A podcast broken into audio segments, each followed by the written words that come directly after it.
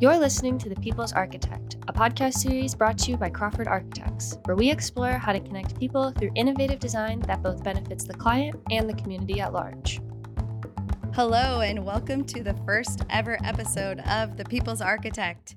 I'm Dakota Miller Zinn, the marketing and communications strategist at Crawford Architects. And today I am excited to be joined by senior principals and Crawford's co owners, Stacey Jones and David Murphy. Hi, guys. It's so great to have you here. Thank you for being our first host on the show. It only makes sense, right? Yep. Yeah. Thanks, Dakota. Hey, Dakota. Nice to be here. Awesome. So, today's episode is an introduction to Crawford. We're just going to be setting the stage for who we are, what we do, and why we do it. We will chat about our firm's history, some of our iconic legacy projects we've done over the years, about our culture and our approach, and ultimately answering the question what makes us the people's architect? And who better to help us paint that picture today than with the two of you? So, does that sound good? Ready to get into it? Let's go. Let's go. All right. Awesome. Okay. So, set the stage for us. It's the late or mid 90s. Tell us about your story and how and why you two ultimately decided to start Crawford Architects together.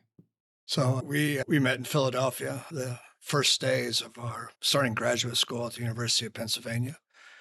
Met at a mixer, and then the the following night, you know, got to as I met Stacey, got to know that he was had a good sense of humor, and so we were introducing where we were from, and you know, clearly he had an Australian accent. I said I went first. I said I was from Iowa, and he went after me and said he was from Iowa too. And now I was like, okay, here we go. He's he's hmm. going to give it to me. And he was from Ottumwa, and knowing a little bit about Ottumwa and TV shows like MASH, you know, I, I started quizzing him on some of the the only Ottumwans people from Ottumwa would know, like Chief Wapello on top of the courthouse and he what who was on top of the courthouse? Of course, the answer is Chief Wapello. What's Chief Wapello wearing? Of course, it's an Indian outfit. And what's underneath the the the Indian outfit? He answered flawlessly. So quickly learned about his journey from New South Wales, Australia, to Ottumwa, Iowa. And we immediately became friends. And that friendship that, that started in 1986. And we've been friends and now business partners since then going on. Holy crap, help me with the math. I, I, was, I was a C student in math, Stacey. How many years is that? well, let's see, 86 to 26, that'll be 40 years, right? Take off three. Yeah. So 37 years we've known each other. It's a funny way to do the math, but that's how it works out in my head. So Dakota's right. It was the 90s, but it started a little bit before that after graduate school, you know, David went his way, I went my way. I spent a little bit of time in New York City, you know, working for an architect there. And David took up a job in Baltimore, working for a well known architects and planning outfit down there. Yeah, coincidentally, we were both, what's the word, recruited, that's right, for, for that job out of Penn. David elected to take up his position, and I, I declined. I, I wanted to see you know, the bright lights of New York City, and David wanted to, you know, work for this particular firm. I, I really didn't care that much. I just probably wanted the experience of New York more than anything else. So I moved there. He moved to Baltimore, and then a few short years after that, ended up back in Australia in 1990. So you're right, that was the 90s, and I was looking for a new job at that time, and happened to hire, happened to interview with a firm, Crawford Architects. Uh, funny story there. It was run by John Crawford, you know, our namesake, and his partner John Howard. And I got the John Howard name mixed up. I thought it was Howard Tanner Architects that, and they were a very well-known firm of restoration architects in Sydney. So I ended up interviewing at the wrong place. I thought they were a totally different firm. I ended up interviewing at Crawford Crawford Howard and not Howard Tanner, but they offered me a job and I wasn't too picky at the time. So in 19, 1990, January, February of 1990, after being back in Australia for about a month or so, I ended up working for John Crawford. So it started in, you know, 1990 with that firm. That firm had been in existence well before I came along, of course, since the late 70s. So they've they've been around as Crawford architects in one form or another for, for quite a period of time. And then we've kept that name, you know, throughout the throughout the period of our existence to become what we are today. But it started certainly started, like you said, in the early early 90s. When you moved to Australia, I was pretty bummed out. You know, my buddy is gone. So I immediately started scheming for ways to visit Stacey in Sydney and working in Baltimore. I was fortunate enough to work on some projects. The first project was a, a master plan urban design for the capital in Australia, Canberra. But my supervisor, my boss, made the trip, not me. So I was, you know, worked with Stacey on that job and was I was foiled from making that trip. But later, I was fortunate enough to do get into sports by working in Baltimore on the Camden Yards sports complex. And when I returned to Kansas City, 1992, one of my first assignments was the Olympic Stadium in Atlanta. And very quickly, the next, you know, they they award these Olympics seven years in advance, and we quickly learned that Sydney was in the running. So, my second attempt to make a get a trip to see my buddy came there, and Stacey led an effort to join with the firm I was working with at the time in Kansas City, and that led for the first visit. I think I've been down there almost 30 times, Stacey, over the years. And uh, then we met a lot of good colleagues that led to a job in the United States. Want to talk about that? Yeah, sure. Uh, so, you know, the 90s, we kind of perfected, if you will, our ability to work across the Pacific, you know, with the, taking advantage of the time zone changes the long distances weren't a problem anymore because of digital communication. So David's firm uh, at Ellerbe and my firm at Crawford were able to collaborate on on a couple of attempts really to to see how could we could join forces and make use of the you know 24 hour clock. So by the time the Sydney Olympics rolled around, and David's correct, we found ourselves working as the architect amongst a team of others for a proposal to design Sydney Olympic Stadium. Ultimately, after a few years of work, you know, we got to the shortlist. Basically, one of two consortia were selected to go forward to the final stages, but unfortunately, we were ultimately unsuccessful, or our consortium was in the bid to design and build the stadium. But in the doing of that, we actually perfected a way to work efficiently together across the great distances of the of the Pacific and across the various time zones and made that work to our advantage. So, okay, on to our next opportunity.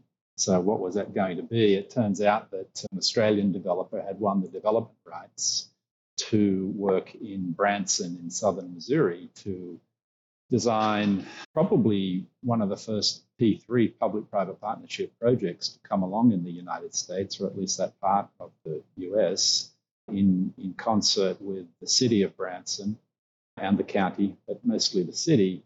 The private developer won the rights to design what is now the Branson waterfront development. At the time, it was really just a two discrete parcels of council city of Branson council owned land and a private parcel of land of some 20 or 30 individual landowners in between.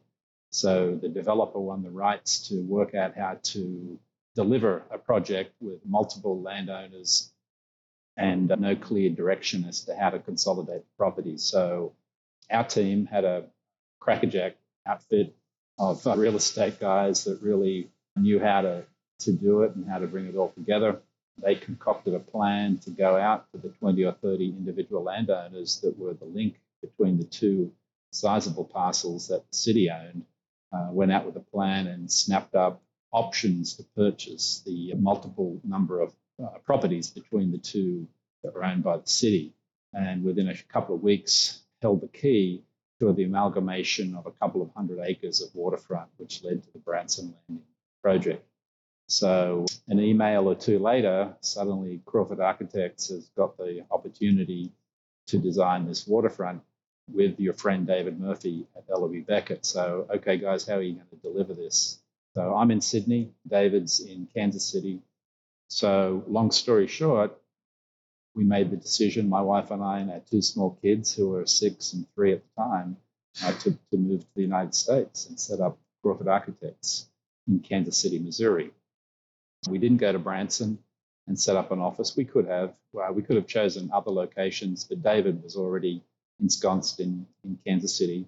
He had a wife. He was starting family or was about to start a family himself. So we figured that Kansas City was the best option. Best option for us. The only problem was David wasn't working for Crawford at the time. You know, he, I had a project. We had no office. I had no partners. So I had to change a few of those things. So basically, I was able to convince David to leave as he was a principal at Ellerbe Becket at the time to leave and and come and basically start up Crawford on behalf of Crawford Architects Australia, start up the, the US arm of Crawford Architects. So that was in 2021, right, Dave? 2021? Yeah. Sorry, Yeah, in sorry, 2001, uh, yeah. 2001. 2001. Yeah. A few short weeks before the uh, towers came down in New York City. It was an horrendous time to be starting an architectural practice, especially one that was to deliver its first and its first project, which was a tourist destination for a lot of visitors, you know, driving to Branson from other places at a time where everybody just hunkered down, didn't know what was happening, that the world was turned upside down. And, and so were we, you know, for a short period of time. Quickly, the dust settled on that project, no pun intended, but the dust did settle, and quickly, America inevitably and inimitably just rebounded very, very quickly. And places like Branson, which were driving destinations to one day's drive of a third of the American population, became very, very popular way for tourism to start back up again.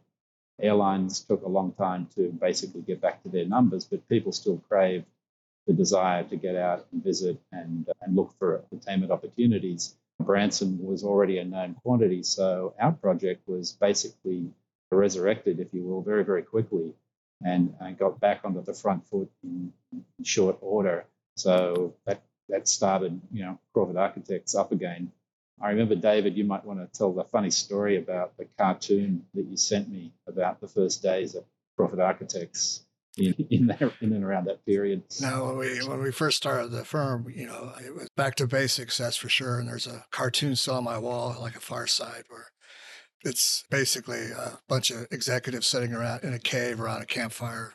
Okay, it's like, all right, man, back to basics.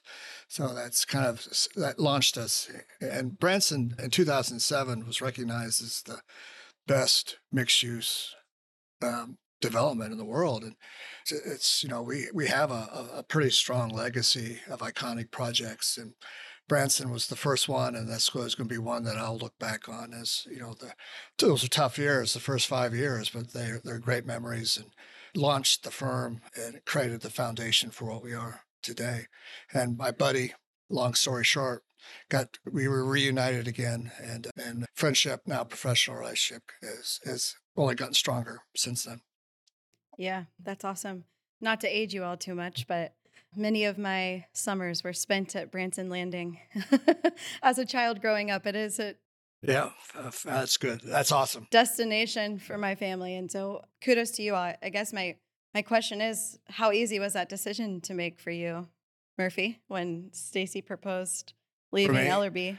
you know i always i always dreamed of uh, having my own firm and having good partners and that you know just back to just just the, the dna between stacey and i are are is just very compatible and you know we are able to our our our our personalities our work ethic just our culture our philosophy of design has helped to create the culture at crawford today and it, it's a strong partnership. So it's one of those, it was an easy decision.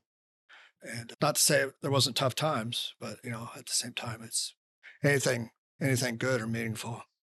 It's never, it's never easy. It, so it's, I'm, I'm sure glad we did it. Yeah, that's great. So, so talking about starting at the basics, what what was your goals or you know plan from that point moving forward? What did you think Crawford was going to be in comparison to what it is today, and kind of talk through what those dreams looked like at the beginning days? A medium sized firm, you know, that we punch outside our weight. And we have, we come from a background of big projects. we're both big project junkies, but yet we also do smaller projects. So we have a, a very wide range of abilities. And I think it starts with principal involvement. Stacey and I are involved in every project. The other principals at Crawford Architects are involved, not just beginning or winning the work, but from beginning to end. So I think that you know helps set a culture. And the firm itself, we always wanted it to be flat. We didn't want to be a big corporate entity that had a lot of hierarchy and silos. So we, you know, it's it's it's a studio culture. We have a lot of fun. You got Australian roots, just love of life. That's part of that being Australian.